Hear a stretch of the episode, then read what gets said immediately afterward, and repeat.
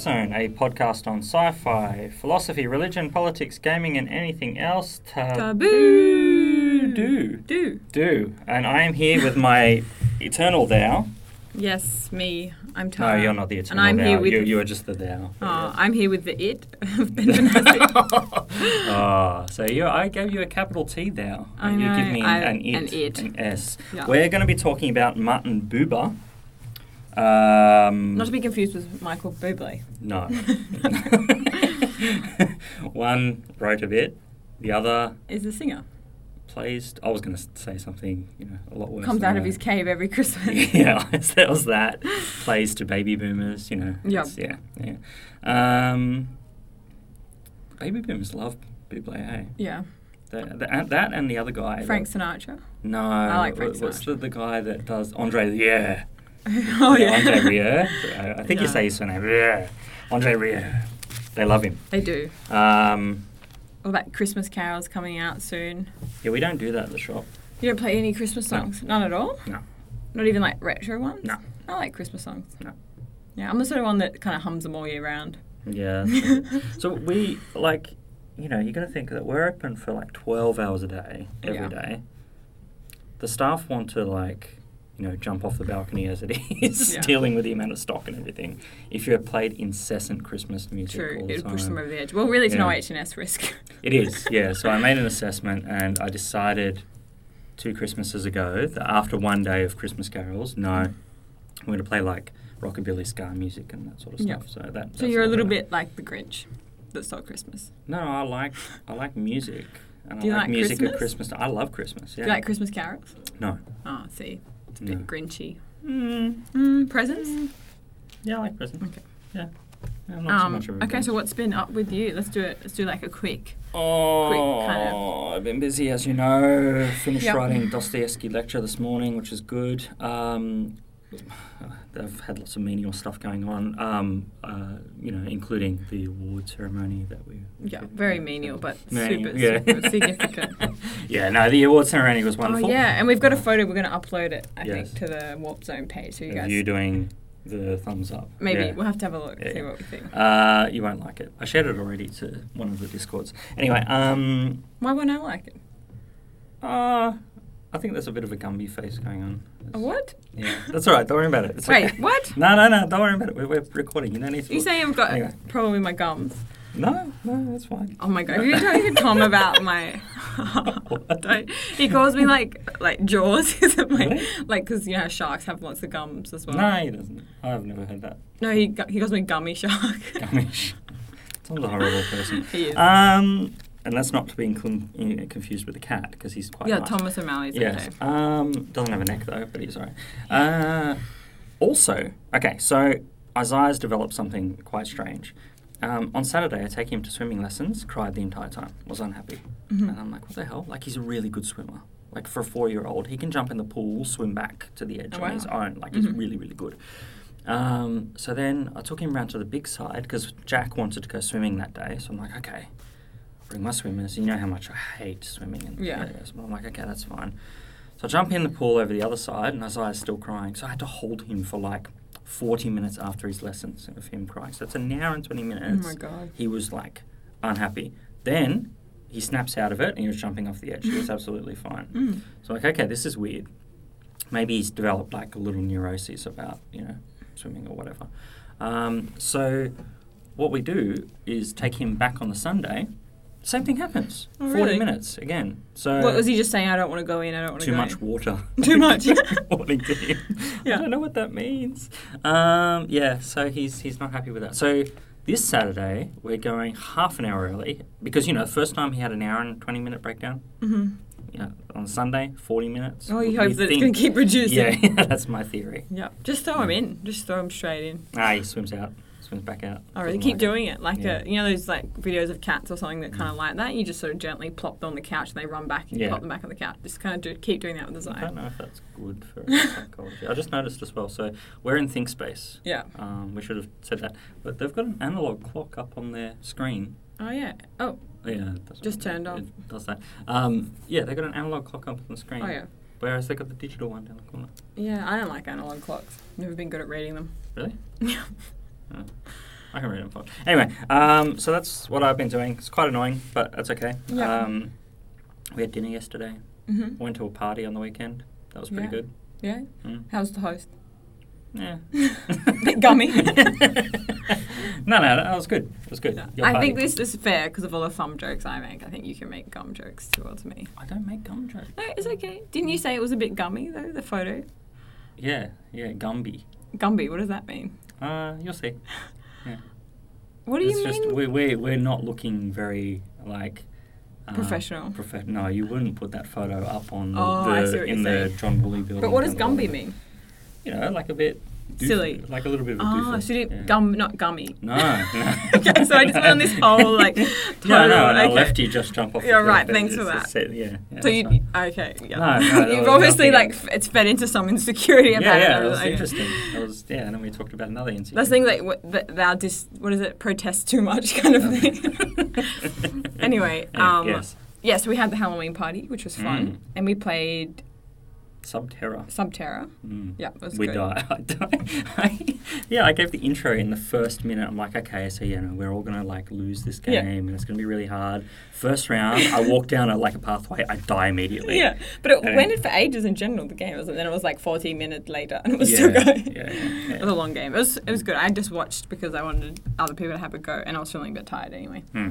Um, but it was fun. It was the food was good. I was a bit tired because I just had cleaned all day, um, and we were looking after another cat that's her cesarean lines kind of breaking up. Anyway, it's too complicated to go into. but um, things have been good. Um, busy, very busy. Tom's been going. He was in Canberra last week. Now he's doing bee stuff at Pearl Beach and um, all Still sorts of smelling, stuff. What? smelling. No, no smell stuff. Um, now focusing on the semen. Yeah. Is that a progression or a digression? Yeah, bee semen, I should Yeah, say. For anyone that's just listening just to this episode with no Just context. Focusing on the semen. Yeah. Um, what else happened? Uh, nothing exciting. Uh, I'll just tell a funny story about the um, the kind of the antics of the people that play that, that are allowed downstairs because I think it's a funny story. So, I think a couple of episodes back I was talking about that Tom was going to throw tofu on some people that come out and sort of linger and, and with their car on talking really loudly right underneath my bedroom door. So the way that the it travels, basically, you could whisper and you can hear them. That's how loud it is. Mm. And this is because you're vegan, you don't have eggs. Yeah, that's So right. We had no eggs. is- was, it was tofu, which, to be honest, throwing it, it's quite firm. I don't think it would work. It would be like a real splat on the car. It'd feel don't like soft tofu. you can get silken tofu, but we don't normally eat it because it's a bit shit to cook mm. with. Anyway, that, that also would be hard to throw because it would break up as you're going. So you I probably just I just open up the packet and schlock, schlock it out. I don't know that word, but it's like just straight out of the packet. just imagine you're doing that, and then it would like travel towards the car, and then just free fall, and Yeah, then it'd be just pretty fall, funny. fall flat down on yeah, the it ground. would be pretty funny. Yeah. Um, but anyway, so the other night we heard them again. This time probably at like 1.30. and I always reckon it's the same two guys, but it might not be. But anyway, um, we sort of were like trying to go to sleep, and we're listening. We started hearing this really weird, like, like ah, it's hard to explain, like a noise, like a really weird. Um, Scrapey. scrapey, kind of really loud dis- noise, and we realised that what it was is that they were taping a parcel, basically with tape. there is nothing louder in the world than Yeah. than masking tape being And what's taped off at probably about like one a.m., two a.m. I don't know exactly, but like What?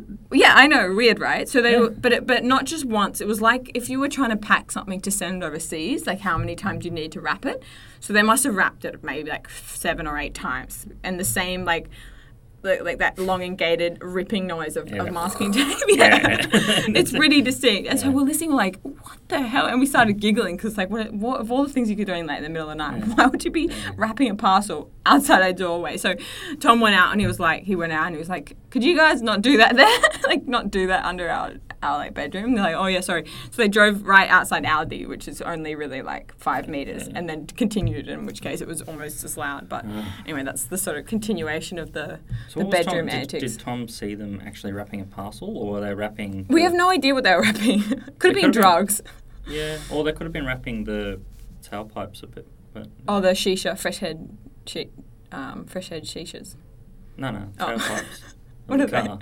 What does that mean? You know, your, your, like your exhaust. Why would you wrap that? Because then when you start the car and it goes for a while, then it makes a big boom because it blows out the tape. Uh, no, I don't think doing lol that. jokes. No, I don't think they're doing that. Young, young people do. Yeah. Anyway, um, let's get to some I, thou, I, it. Mm. Um, yeah, so we are read, well, we read uh, the first section um, of I and Thou by Martin Buber. We both read the same um, text, which was pages uh, 3 to 33, which is not a long text. Um, and I will play now a short snippet of Martin Buber actually talking, uh, and then I will be able to translate for all of you non German listeners listening in. Wo ich gehe, du, wo ich stehe, du, ergeht's mir gut, du, wenn's weh mir tut, du, Himmel, du, Erde, du, oben, du, unten, du, wohin ich mich wende, an jedem Ende. Nur du, wieder du, immer du, du, du, du. Okay, uh, so that was Martin Buber's voice, which is pretty cool to listen to like big philosophical thinkers like that and actually listen to them speaking. Mm. Because I think it gives you a little bit of the idea of how, um, you know, poetic they can be. Mhm. Um, and what he says is, uh, uh, I am uh, you. And he keeps repeating, du, which is you. Um, I am you. If it all goes well, you. If I'm in pain, you. Heaven, you. Earth, you. Above, you. Below, you. Wherever I go, you. After everything, you. Only you, none but you, always you. Yep. And that's the key to his philosophy. Um, to give you a little bit of a background, uh, let me get my notes. Um, how you have to think of Martin Buber is a uh, not only a philosopher, um, but a literist and a psychologist um, and a Talmudic scholar as well. Mm. So he's Jewish. Um, he was banned from public teaching by the Nazi Party of Germany, and he moved from Germany, Germany to Jerusalem in 1938, very early on. He wrote extensive letters to lots of people during his time. So, lots and lots of letters back and forth, um, telling people what he thought um, and how they should go about life. And these letters include, you know, Kafka, Freud, Camus, Hannah Arendt, Einstein, Sartre, that's, and, and Mahatma Gandhi, who actually shared letters with lots of different people at the time. Um, but also the, uh, the first leader of um, Israel um, after independence, David Ben Gurion, um, Buber would write to him and say, you know, you really have to look at the other and engage with them um, on equal grounds um, in relation to Palestine. Um, so he was in favour of Israel, uh, but not a, uh, you wouldn't call him a Zionist um, in the way that No, because he was one of the early um, promoters of a like a two a dual state. A dual state. Yeah, that's right. Very early on, Yeah, which is before it was cool.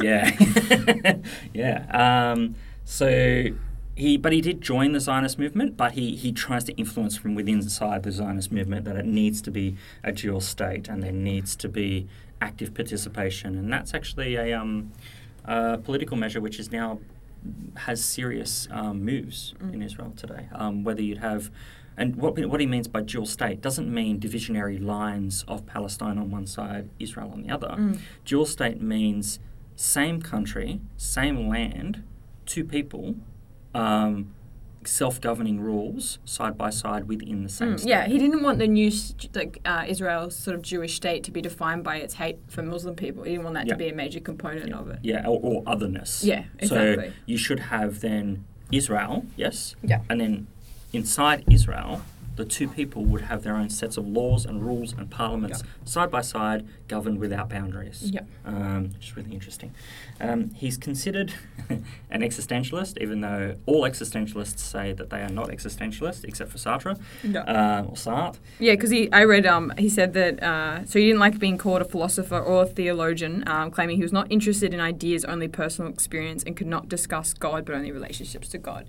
So he rejected like all the philosophers. Same with um, Camus, right? Yeah, Didn't want yeah, to yeah. be thought He's in the Camus camp philosopher. this way. Yeah. Yeah. yeah. But he does say that he speaks of holiness. He's concerned with holiness. Everything is holy Yeah. um, for him, and this is the entire engagement he has.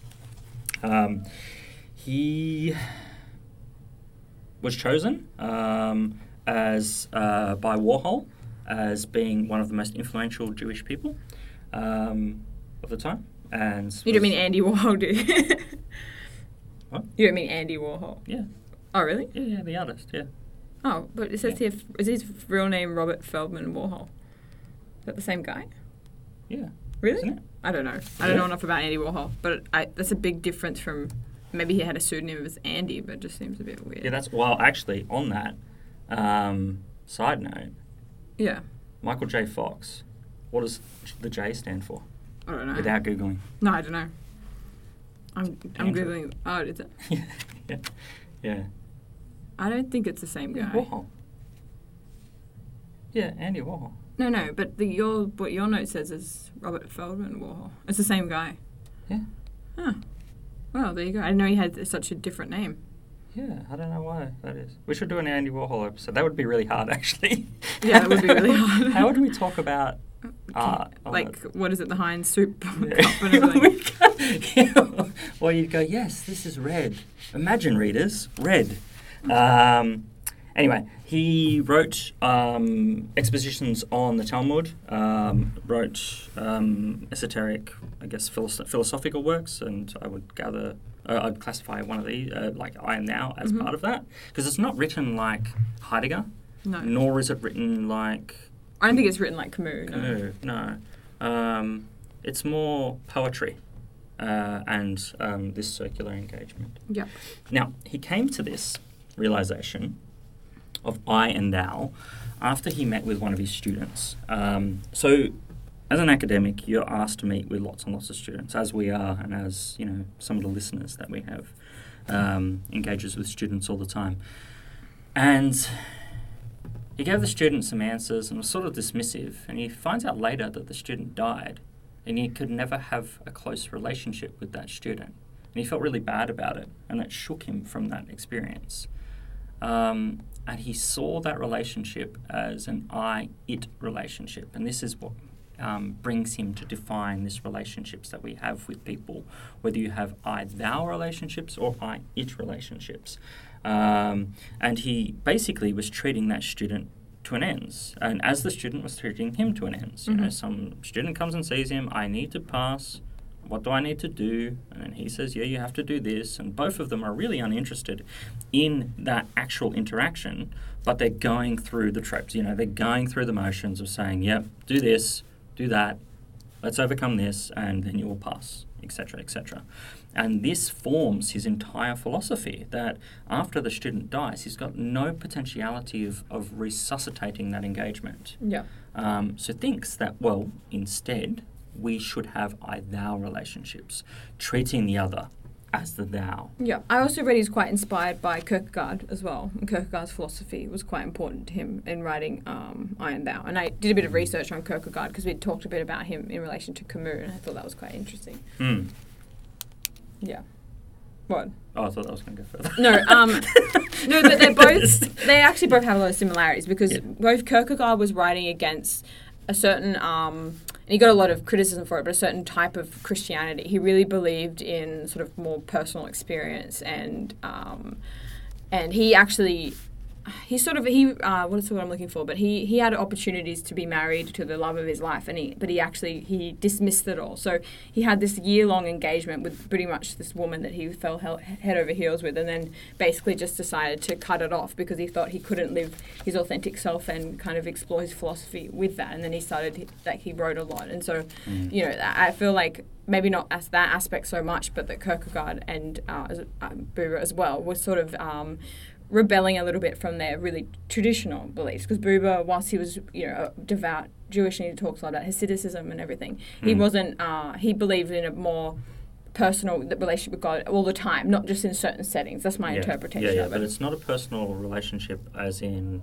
um, like evangelical Protestant Christianity has today. Yeah, where no. you have, oh, you know, you know Jesus and Jesus is personal. And No, because that's an becomes- relationship. Absolutely, yeah. So it's it's always removed, and we'll get to the eternal Yeah. after, I think. But we should. Yeah, no, I think that's a good point. That Yeah. but yeah, it's it's more about, um, and I really like the way he des- describes it. Uh, and we yeah, we'll talk more about later. But that basically, um, you can't really unpick it. You can't define it. You can't explain it, and he won't talk to you about it because you wouldn't understand it. And Mm. that's and that to me read a lot of like the stuff you're interested in in um, Yeah. and about not really you never really know God. You can't really describe it, but Mhm. we'll seek it anyway. Yeah. sort of idea. Yeah, yeah. The, the relationship is a step towards, and there is the hope um, that that step. No, well, it's not even hope. There is the knowledge that, that that step towards is actually the right thing to do because the the eternal thou is calling through all existence, through Yeah. the divine energy that actually permeates all existence and Yeah. everything. Um, yeah, it was good.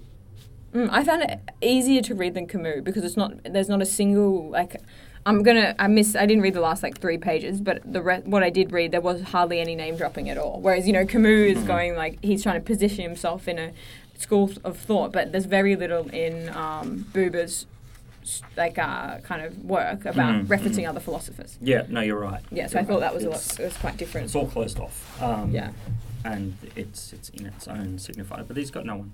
He, he doesn't have to prove anything to other people. Yeah. Whereas as Camus trying to prove. Yeah, and it's that's true. that name dropping is that purposeful thing. yeah Um, yeah. So how about we go through through this sequentially, um, because I think it makes sense how he's positioned it. Mhm. Um, but in saying that, there are portions of this text, if you read them on their own, once you understand his philosophy, I think actually represent the entire philosophy at all times. Mm, yeah he's But quite every repetitive single stanza actually is just this representation Yeah. of either. And you're right, he just keeps, it's almost like an onion, like it keeps peeling Yeah. back the same thing over Mm. and over again. I found it also like a lot of like ancient kind of like Hindu texts that have the really like um, back and forth, or like Zen Buddhist texts with a master and a student relationship, where Yeah. they have a lot of um, like, what do you think about the eternal God? And that he'll answer himself. So there's a Yeah. couple of Yeah. rhetorical questions in there, which read to me a lot like those kind of older texts that Mm. you read. I thought it was quite interesting. And. Talmudic texts are, Yeah. are very much like that. You you read the Talmud and there's, you know, rabbi rabbi talking to each Yeah. other. Now, you might think like, okay, so this rabbi, it's according to them. That rabbi not, may not be a real person, yeah, um, which is totally okay Yeah. as well. Or it just could be a school of Mm. thought. You know, it's more like an school- exercise. The same what they did in Mm. ancient Greek. That Yeah. whole you know rhetoric and back and forth Yeah, between absolutely. people. Yeah. No, it's interesting. Hmm. Okay, so starts off by saying, you know, the I, thou, I, it is there's this primary word of I hyphen thou and I hyphen it. And that's why a lot of texts where you read actually doesn't have the converted um, from German to English. They make a point of saying ich du, ich, ich es. Yeah, Um, because it's it's not I space thou, Yeah. you know, I and thou, so I, Ben, thou, Tara, yeah, um, or I, Ben, it, Tom. yeah. Um, um, it is more, you know, this connected aspect of it. So both are primary words. So Yes. both are connected. This I thou and I it. Um, so just for the, the podcast's sake, when we say I thou for the rest of the episode and I it, it is connected sense only. Yeah. Um, not not separated. Yeah, and in the text it has a little hyphen. The, the translator has, Mm. has done that. Um, and even just translating Martin Buber, I think, would be really difficult because Yeah. um, Buber's also really interested in, in the in language and translation. And I and I, I read about him. So I'm pretty sure, and you correct me, but that he was translating. Um, the Torah into um, German or Polish. Mm. Is that right? German. So, German. yeah, there's there's Talmudic translation. I, but Heidegger was doing Yes, doing it right. yeah, Yeah, so because in, in a, in around the time where there wasn't a lot of, I don't think there was any translation at that time, or not many. Not many. Yeah, no. so the idea So being- the, the full text he was interested in actually Yeah. translating and actually reading in language. Yeah, so I think he felt that it should be available to everyone, but not that it should be simplified. It should That's be written right. as it is, and that's the herm- hermeneutic aspect, Hermeneutic, yeah, hermeneutic, of it being um, something for you to puzzle out as you're reading, and, and you know, in an esoteric sort of sense that that you will learn through through the reading, and, and he wasn't going to dumb it down for you Mm. to understand, and Mm. in its complexity is, is it's still enriching, and I thought that was Mm. really interesting. Yeah, yeah, yeah. Um, all right, so he starts on something which is pretty interesting, where primary words do not signify things. Yeah. So I, thou, I, it do not signify things. So the signifier um, is um, a signifying part of language. So we, we know this through Heidegger um, a little bit, Mhm. um, and uh, more people like Husserl actually. So Husserl says, um, and it's this this back and forth debate basically between Heidegger and Husserl about the lectern. You know, walking into a lecture theatre, you got the lectern. And now, when I say lectern, I think of okay, a wooden box with a microphone and it didn't have. I could have had a microphone back in those days. I don't know. Mhm. Anyway, doesn't matter. Anyway, so you've got a lectern. Everyone knows sort of what a lectern is. Yes. Now, it's made up of different things and different parts, and that's signifiers. So Husserl says, all right, we have to imagine us stepping back and uh, imagining the lectern. But then Heidegger makes the point, well, hang on a second, what if you walked in and there was no lectern? Like, that's a shocking experience. And then we have to consider ourselves considering the lectern. So it's like two steps back. It's going back into beyond phenomenology. Mhm. Um, so here, um, Buber makes a point that primary words of I, thou, I, it. This is what he's talking about um, in relation to these these aspects of engaging with the other, no matter what the other is, and he'll go on to the tree in a Mhm. second. That it is not a phenomenological exercise, nor is it beyond phenomenology. It's not um, uh, existentiality, which Heidegger talks about. This is a primary cause, a primary relationship, and it Mm. defies meaning in that regard. So it's happening right now. It happens all the time. It's Yeah. real. It's not something that we're just thinking about. That's it, right. It's existing. It's like it's it is now. existence, yes. Now, existence and being, you say those two words. And Being in time. Being in time, that's right. Or being and Wasn't it the other one, existence and something? Yeah, or what was Sartre's one? existence. Yeah. So, being in existence. Um, yeah, so uh, we say these these phrases and we're meaning those things Yeah. at the same time, and it just needs to be unpacked. Um, but yes, he's talking about Dasein, basically being in that space Yeah. um, and experiencing the other. The problem with Heidegger, um, for all of these thinkers, you know, Buber, Levinas later as well, Mhm. That Heidegger's missing the other in the room. And for Buber, everything is that relationship with how we engage with the other and how that aspect Yeah, of engagement that makes is. sense. Mm. Yeah. Um, now, he actually goes forth, and this is just in the, the second page of this book, that I is taken itself, but I is the primary I, thou, and I is the primary word I, it. So I refers to one or other of those. I is constantly I, I is present Mhm. when I say I. So I, therefore, is reliant on thou or it. Yes. For you to exist in the world, you exist not in individuality. Yeah. You exist in relation to. Yeah, and and also that the it can be a you. So it's not saying Mm. I and you. It could be I and table. You could have an I thou relationship with a cat, right? Yes. You, or you can have an I eat relationship with your partner. Yes. So it doesn't mean that they're signifying um, like thous reserved for people and it's reserved for everything Ah. else. It, it's really about how you are understanding it yes. and how you're connecting with someone. Absolutely. Yeah, that's right. Um, um, okay, so he goes through and says, you know, there is the perception. So I perceive something, I'm sensible something, I imagine something, I feel something. All of those are I, it. You know, I feel, I think of something, it's I, it. Yeah. Because it's capturing, capturing the cause. Yeah. So the cause um, or the signifier of me saying, uh, okay, I'm going to think about the lectern, lectern, that has automatically made that into an it. Yeah. Because It's it captures yeah. My understanding is very, very, very difficult to become an I thou. Uh, Most of what we would be operating would be a version of I it. Mm. Is my understanding that that even when we first encounter someone, maybe in that split second you're in an I thou, but as soon as you start thinking about oh, you know, when's my ne- when do I have to meet this person next, or whatever you start kind of thinking about it, it becomes it turns quickly into an I it. Is that right?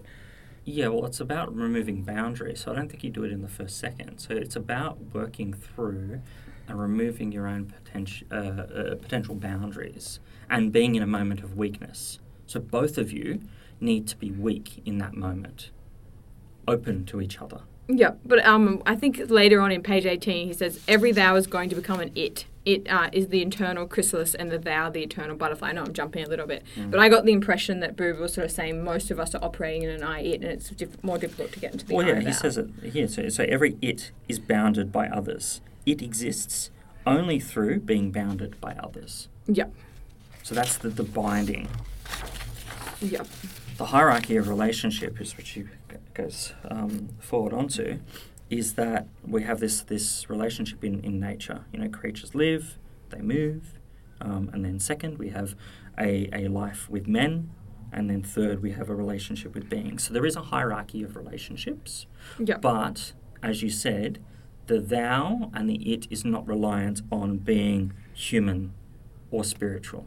Yep. It can be other as Yep. well. So everything is. He just other. says that the dialogue aspect might be limited. So we're in the first uh, sphere of relation with nature, you can you have no speech, whereas with life with men there is speech, and then spiritual beings there's no speech, but so, eh, but we feel they're them there, sort of thing. Mm, I mm. think that was further on. But we're going to talk about the tree. Yes. I like that I. I have a, a reading. So it can, however, also come about if I have both will and grace, that in considering the tree, I become bound up in relationship to it, in relation to it, rather. The tree is now no longer it. I have been seized by the power of exclusiveness. Yeah. So it's the exclusive relationship between you and the other that the, the thou relationship can actually contend with. Yeah. I found this really interesting because I think the video I watched like a YouTube video on this section talking about the eye and the tree, and the the, the YouTube person was sort of saying that that in a way Buber was sort of saying that you can't get the sort of same maybe relationship with an with another person through you can with a tree. But when I when I actually read it, I got the impression, especially towards the end, he starts to say starts to kind of hypothesize a little bit about is the tree a dryad like is it a living being? And he goes, actually I don't really know, and I don't have to answer it. He really Yeah. kind of just goes, it doesn't matter. so Yeah. basically, like it could be, but it could not be. But but even us discussing whether the tree you're having this relationship with is it a dryad? Is it uh you know is there a spirit in it? Does it Mm. think? What Does it talk? You're you're then Yeah. I eating the tree. Yes, So or you've even gone too far. considering its. Um, he, he talks about the tree as. um, I really like that part. I thought that was really like um, the end of the tree section. yeah, he's got a. It was kind of cheeky. I liked it. Sorry for all the. Mm. I can I can perceive it as a movement, flowing veins, clinging, pressing pith, suck of the roots, breathing of the leaves, ceaseless commerce with earth and air, and the obscure growth itself. So he's even considering here time Yeah, within the treeness. I'm just trying to get to the end of it. I know there's two words about object. Everything belonging to the tree is its this, Uh, its form, its structure, its colours, chemicals, composition.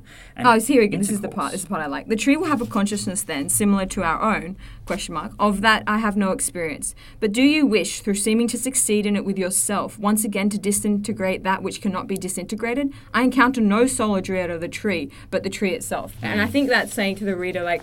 Why do we have to classify it? Yeah. Because what he is also railing against is the idea that when we look at the tree as a scientist and we start c- breaking it down in its in its chemistry and physical components, it's no longer the tree anymore. It's becoming an it. It's not a Mm. thou. It's an it. And I Mm. thought that was really interesting. I quite this is probably my favorite section in the piece. Yeah.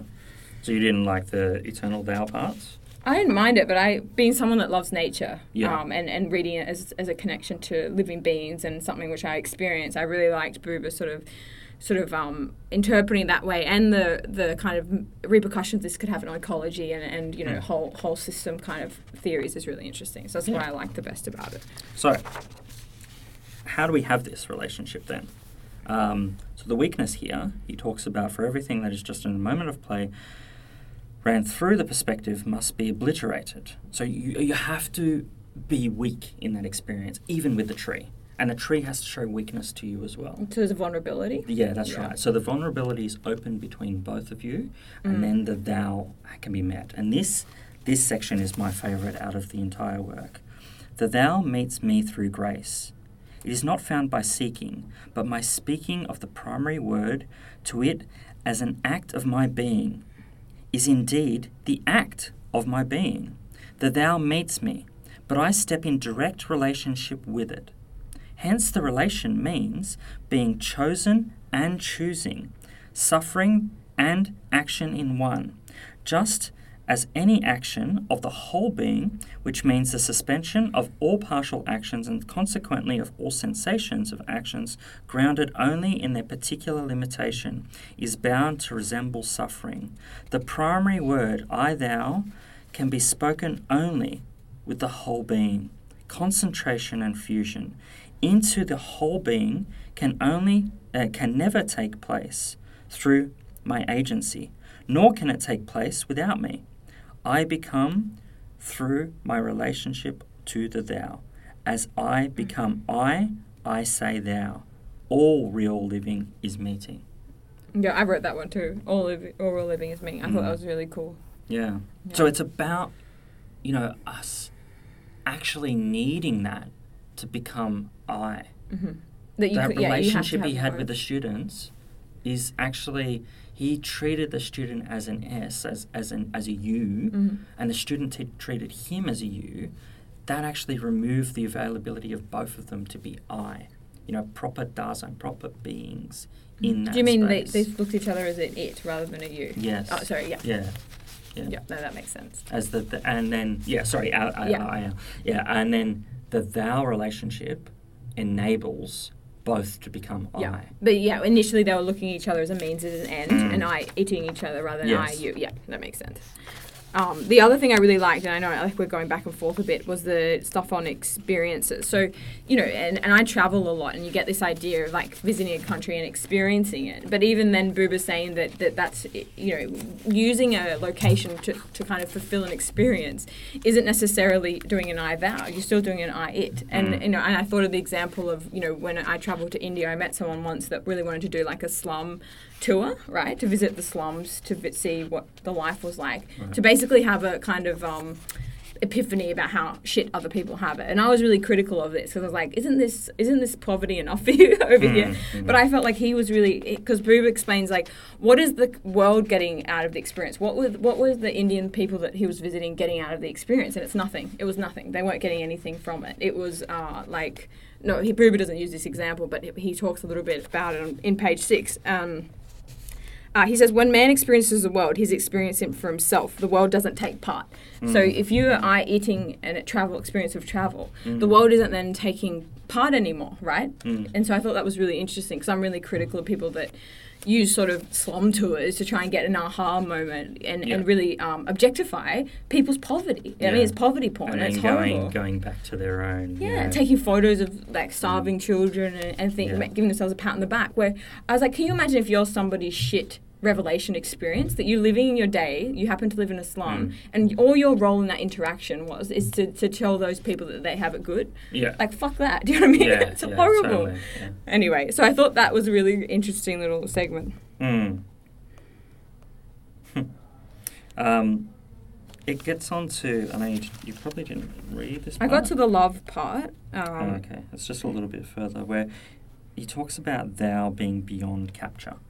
So you're right. Yeah. You know, going to India, taking the photo of the slum, it's a capturing that person as an it. Yeah. You know, there is poor child on street with sewer water going past. You know, Yeah. that that sort of experience. Whereas here on page 30, 31, he's talking about how um, yeah, mutual action with the I and the beginning of the event. This part of the basic truth of the human world, it, it can be arranged in order. Only when things, from being our thou, become our it, can be coordinated.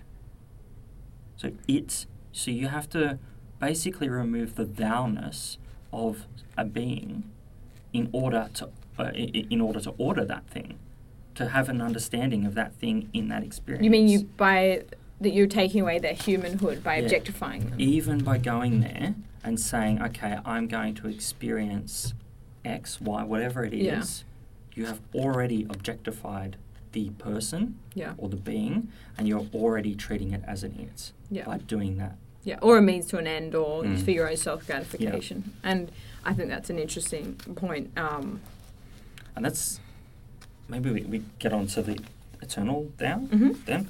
Um, so I know lots of people don't believe in God. I don't think it actually matters when you're thinking about Buber this way. Yeah. because he uses the thou um, in relationship to God. So for him, you can't have aspects to God. He's an apophatic theologian in this regard. You know, you can't capture God's essence Yeah. or experience. The reason you can't do that is not, you know, monotheism or, you know, Judaism, whatever. It's because the thou escapes capture. So if the thou escapes capture for uh, an I thou relationship between I, Ben, thou, Tara, um, and it's it's beyond capture, you still can be captured.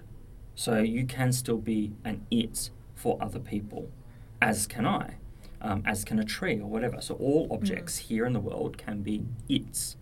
Whereas he says the eternal thou has no neighbor.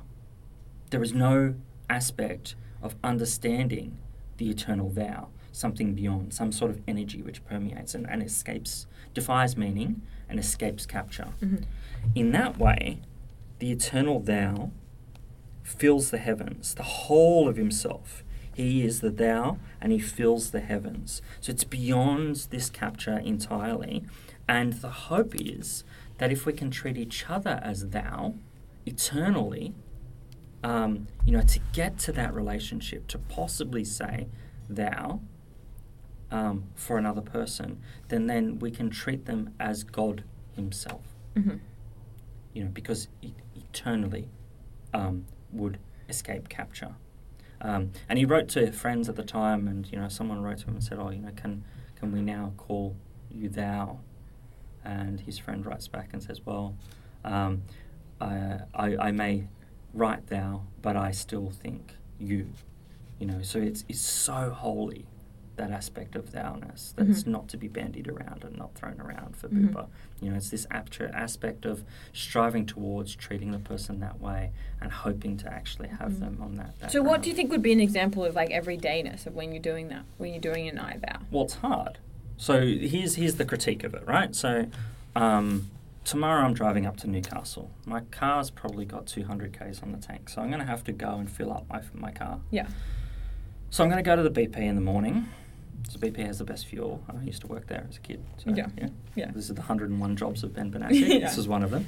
Um, I'll fill up, and I know the woman who will serve me, and she'll say, you know, just the fuel today, and I'll say, yeah, number two, thanks, and she'll say, yeah, thanks, and so we're both treating each other as an it there, Yeah. right? If I went in there, like I wouldn't even fill up. I'd have to go in there and go, you know, how are actually you going? You know, Mm. It would take. So it's almost like selflessness, right? Yeah. Do you think that's anyone that can ever really do that? Because I mean, even think- if you went in to go, you could say, "Well, you're going in for the, the gratification of having her acknowledge that you popped." in. Do you know what I'm saying? Yeah, Like that, yeah, there yeah. still could be. I mean, there's the idea that. Do you think anything's without ulterior motives? Well, Buber doesn't think so. He ends the, the, the chapter by saying, In all seriousness of truth, hear this without it, man cannot live. But he who lives with it alone is not a man. So, to Hmm. get by in life, we need I it relationships. Yeah. All right. However, if we only have that, if we're treating everyone as a means to an end, then you are not really human. Yeah. You're not actually a being. You're the worst. It's Yeah. it's bad. Do you think Buber would be critical of, of like a kind of um modern like Protestant Christianity where you know God's like your friend who, who's finding your keys for you and stuff? Like he'd be quite critical Yeah. of that version of Christianity. Yeah, yeah, yeah, totally. Because it captures that person. You know, the imagining of Jesus around the table as some, um, it's generally Protestants because you know uh, Yeah. Catholics and Orthodox do more um, set prayers and Yeah. um, There's no personal more- Jesus. That's very Protestant Christianity. Yeah, right? but Orthodox has personal Jesus, but it's more you can't speak of the aspects. Like Yeah. it has to be removed. yeah. Um, and uh, there are exceptions to all of these. You know, obviously there are Catholics and, and Orthodox Yeah. which have that, and then there are Protestants who have non-personal Jesus as well. So Yeah. don't want to be demeaning of anyone's faith in this regard. But y y- I think you're right. You know, knowing that trope of that person that sits there and goes, you know, okay, let's close each other's eyes. Let's imagine Jesus at the table, and Jesus is here, and Jesus, you know, and all of this thing. You imagine the personification of Jesus, a deity, standing there at the table, and imagining every aspect of them.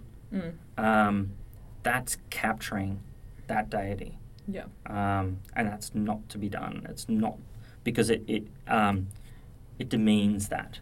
Yeah. What do you think his connection still is like with Judaism? Because of the idea that then that God would be a Jewish God or a Christian God or a Hindu God, like we wouldn't know, right? Because we can't be Mm. describing it. What do you think Buber felt such a connection just because of his cultural heritage? Yes, I think his cultural heritage, and he uses the Talmud as a, a dis- discussion point. It's Yeah. that, Because he loves dialogue as well. Yeah, absolutely. So it's the feather. Yeah. Um, Jewish uh, writers and, and, and thinkers talk about how you deal with the Talmud as a feather that floats between us. Yeah. So I may be coming from my perspective and we um, speak about the Torah, and then you come from your perspe- perspective, Tara, and we, you talk about the Torah as well.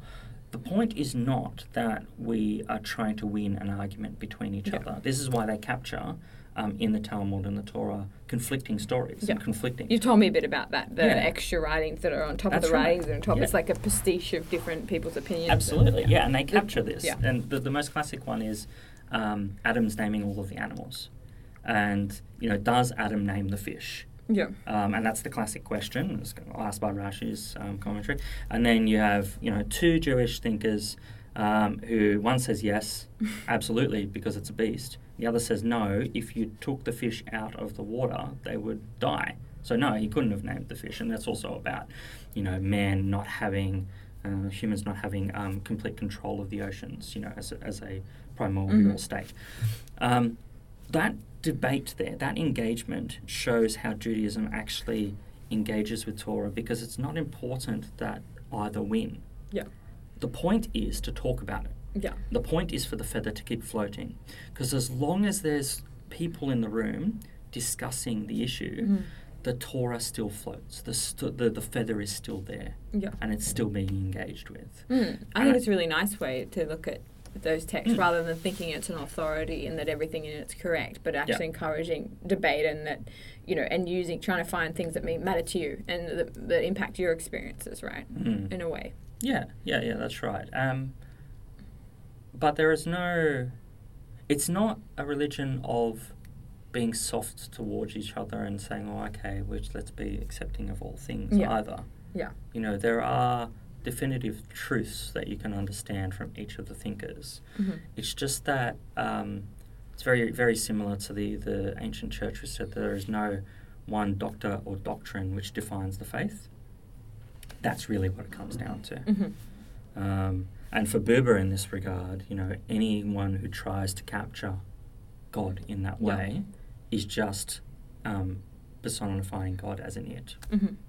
and that's not to be done. Yep. Mm. Cool. Excellent. And what do we, do we have anything else on? Or are we going to, Um, I don't know. Well, what else did you think? um, let me see, looking back at my notes. I thought it was very poetic the way it was written. Like it is Mm. written like poetry. Um, and uh, it's very like eloquently written. Um, I really like. I liked the his sort of dialogue, like the way he writes. I think was really interesting. Um, I liked also the aspect of the I thou is is the, it's the relationship. It's the between the I and thou that's important. It's not really the I or the thou. It's the between what's happening between That's the two, right, and that's yeah, really yeah. important as well. Like that it's relational.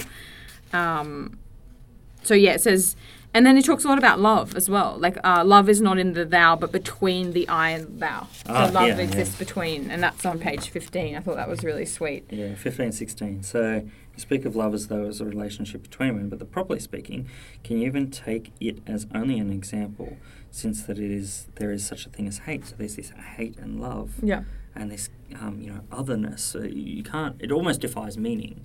Love because Yeah. it's a state. Yeah. Yeah. Yeah. No, it's interesting. And also, love is responsibility of an I for a thou. I thought was really interesting as well. That there's like Mm. a the responsibility of, of you as well in, in that relationship. Mm, mm.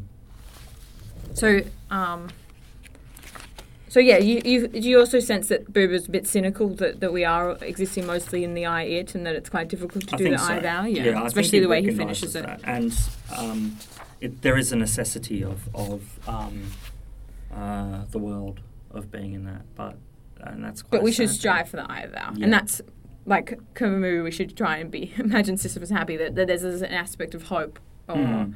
um because you know he, we're still he's still talking about existential dread right that we're living in an i it everything's a means to an end but how do we kind of get out of that right Camus. it's um, Buber Oh, Buber. Yeah, sorry, swi- yeah, yeah. switching around a bit. um, yeah, yeah. There, there is. You know, what is the purpose?